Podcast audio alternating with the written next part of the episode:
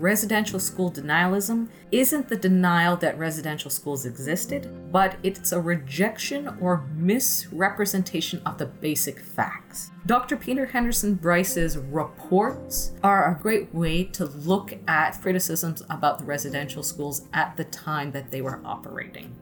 There was so much public outcry within the Indigenous community, and priests and nuns that were allies at the time trying to raise these issues and bring them forward. And despite the nineteen oh seven Bryce report, it fell on deaf ears.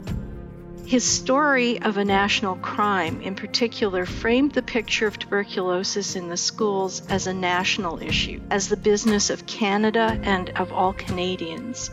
You know, he's just a person who had very strong values, very strong commitment to the truth. He was prepared to stand in the winds of systemic discrimination with these kids, and he paid a price for it.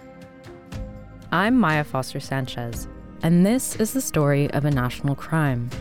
Follow us on Apple Podcasts, Spotify, or wherever you get your podcasts.